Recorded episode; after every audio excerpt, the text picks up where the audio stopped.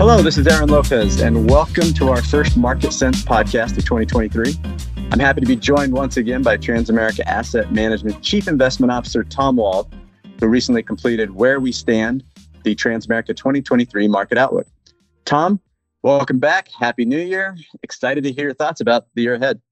Thank you, Aaron. It's nice to be here.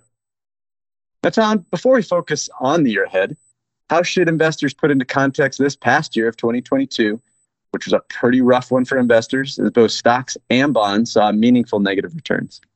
Uh, y- yes, that's right. Uh, and, perhaps best to begin by saying, hey, good riddance to 2022. We're not going to miss you.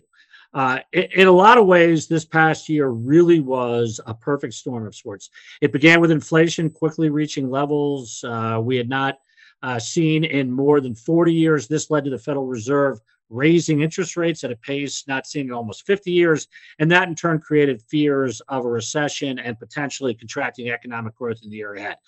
That's a pretty tough and negative hat trick for stocks and bonds to take on simultaneously.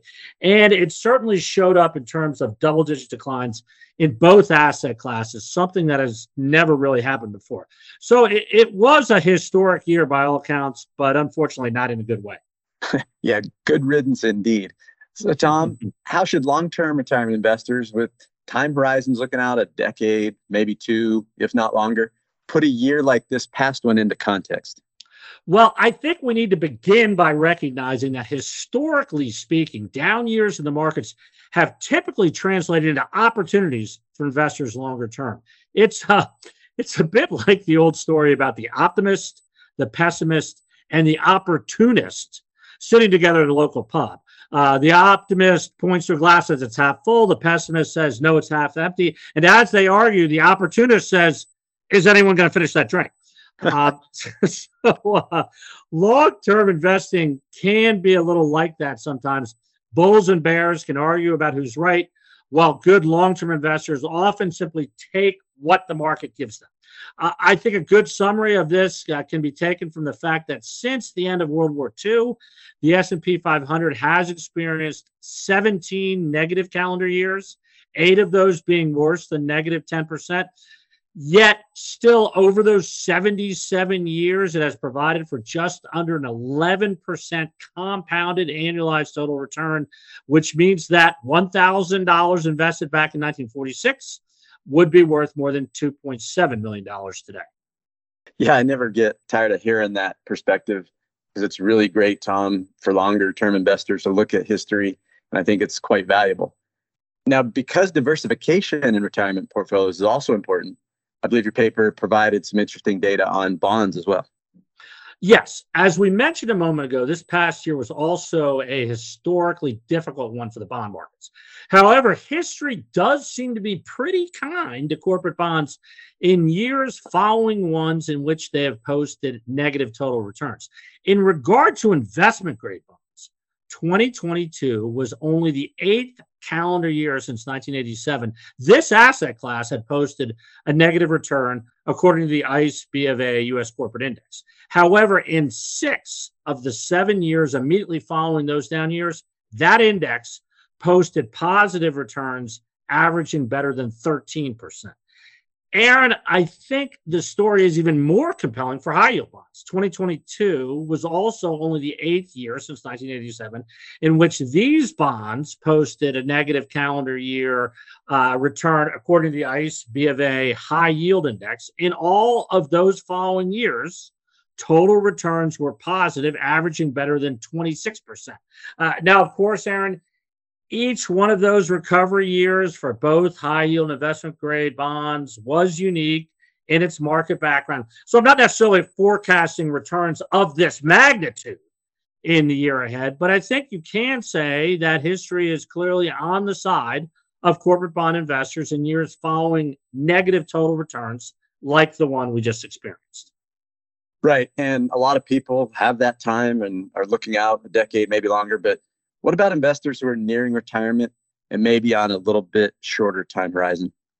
Uh, sure. I, I would point to a few things here. First, I think there's more of a recognition today that investment time horizons don't just go to retirement, but they continue through retirement.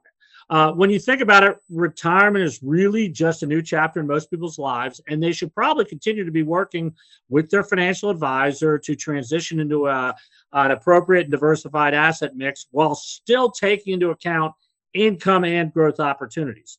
And I think right now, Aaron, income opportunities have dramatically improved over this past year and are looking a lot more encouraging uh, than they have in quite a while.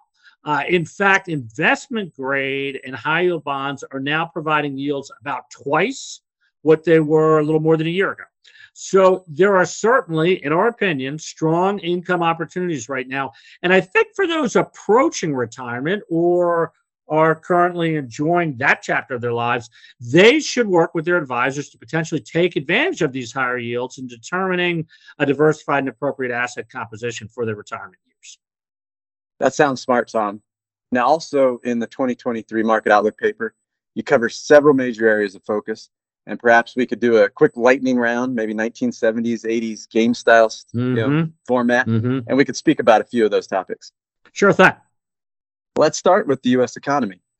We believe there is a high probability of a recession in the year ahead, but it will likely be moderate in nature and probably not as bad as most currently fear. We see core rates of inflation likely heading lower and toward the 4% range by this summer or so. And based on previous inflationary cycles, such as those back in 1974, 1980, 1990, that could prove favorable for the markets.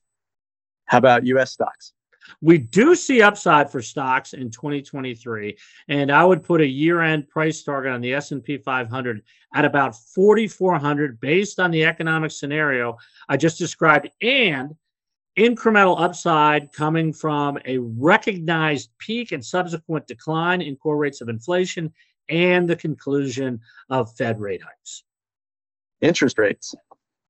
As we know, the Federal Reserve raised its Fed funds rate from a lower bound of zero to four and a quarter percent this past year. It's our best judgment that they will probably keep going to about 5% by mid year and then potentially conclude this current rate hike cycle. Looking back at similar types of past uh, Fed tightening cycles, this could also infer a tailwind for the markets. And we also believe a realistic year end level on the 10 year U.S. Treasury yield to be approximately 4%. And finally, let's bring it home with international stocks. Uh, international stocks could face a challenging environment as we see a rough recession in Europe and below trend growth in China. While it may prove beneficial for long term international stock investors to rebalance allocations during any upcoming weakness, patience and tolerance for vol- volatility uh, will likely be required. Before we let you go, Tom, I'd like to quote something you say at the very beginning of your market outlook paper, which is Investors may find it advantageous to remember the long distance runner's mantra of the race does not always belong to the swift, but to those who stay the course. I think in a lot of ways that kind of summarizes much of what we've talked about in the last few minutes and how you see the market shaping up, not only for the year ahead, but for the long haul as well. Uh, yes, Aaron. Actually, I'm an old distance runner from back in the day, and that is uh, one of my favorite analogies. Uh, there will always be some rough years over the course of anyone's investment horizon, but in our judgment, this is still a market environment quite worthy of staying the course right now. Thank you, Tom, and we look forward to more of our discussions throughout the year ahead. Thank you, Aaron.